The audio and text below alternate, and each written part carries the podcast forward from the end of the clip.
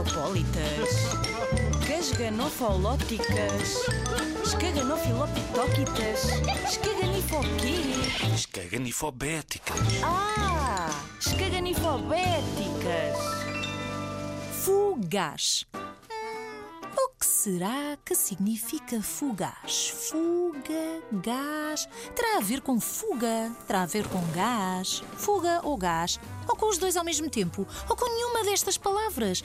Hum, quando não sabemos o significado de uma palavra, há um amigo precioso. Já sabes qual é? O dicionário. Também há dicionários na internet. Mas isso tu também já sabes, da.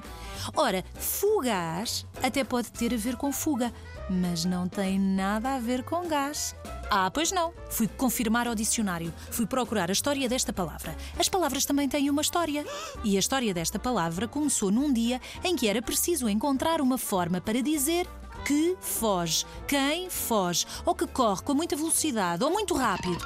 Bom, o gás, na verdade, também foge muito rápido, pensando bem. Costumamos usar esta expressão relacionada com o tempo, especialmente quando estamos a viver um bom momento. Imagina, é domingo. Vais passear, lai, lai, lai, lai, lai, lai. Ao almoço comes o teu prato favorito, depois vais ao cinema, passas uma bela tarde com pipocas, tudo a que tens direito. E de repente. Acabou o fim de semana. Isso é fugaz.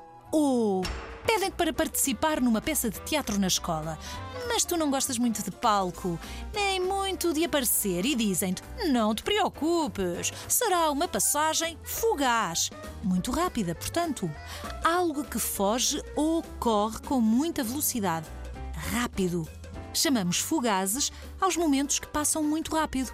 Ouve lá mais este exemplo. Passa uma pessoa por ti com um boné com orelhas. Orelhas, sim! Sentes curiosidade e lanças um olhar fugaz, rápido, enquanto se cruzam no caminho. Bom, provavelmente se vires um boné com orelhas, o teu olhar será um bocadinho mais do que fugaz. Ah!